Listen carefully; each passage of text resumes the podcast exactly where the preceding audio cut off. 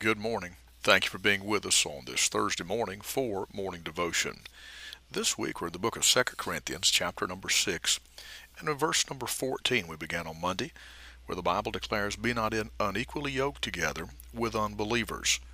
The Bible says, For what right fellowship hath righteousness with unrighteousness? What communion hath light with darkness? And what concord hath Christ with Belial?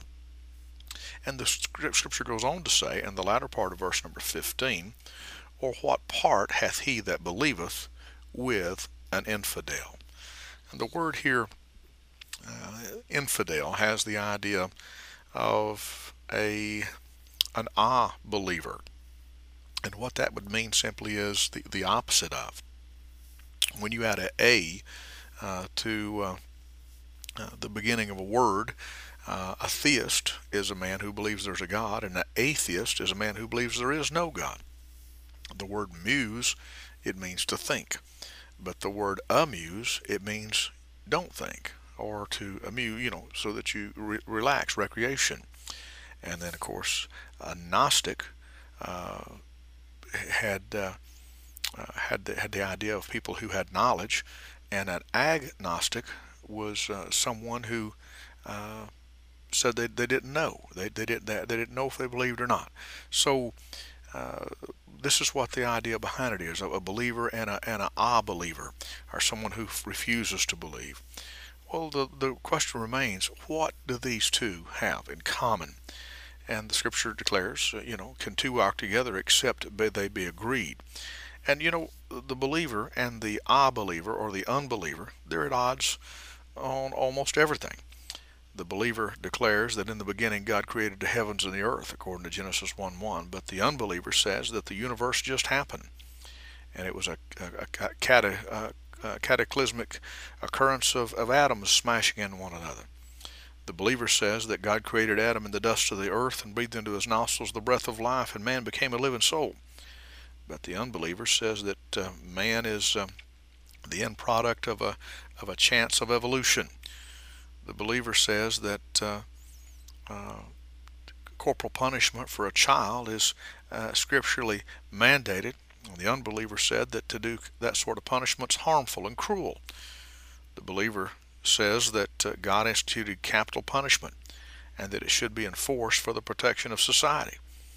But the unbeliever says that it's cruel and unusual punishment. The believer says that marriage is sacred and the wedding vows are for a lifetime.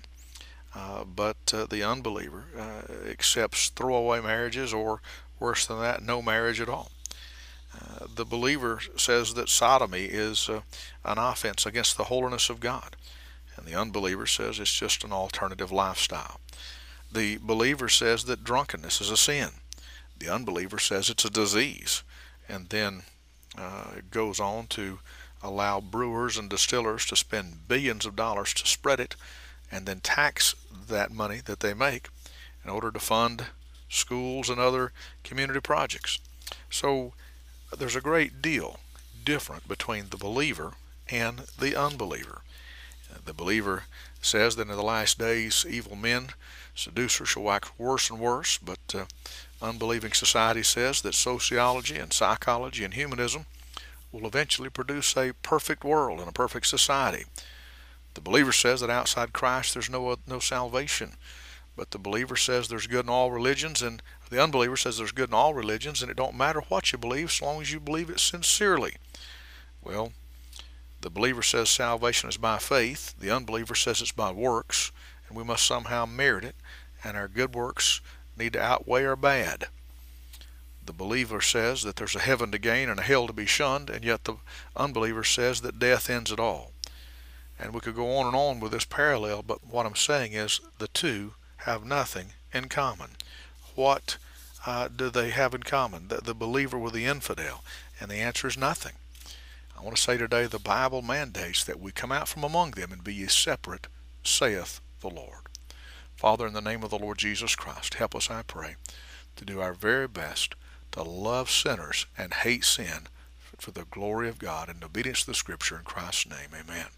This is Pastor Randy Barton of the Anchor Baptist Church, 3232 Hendersonville Highway in Pisgah Forest, North Carolina. Have a great day.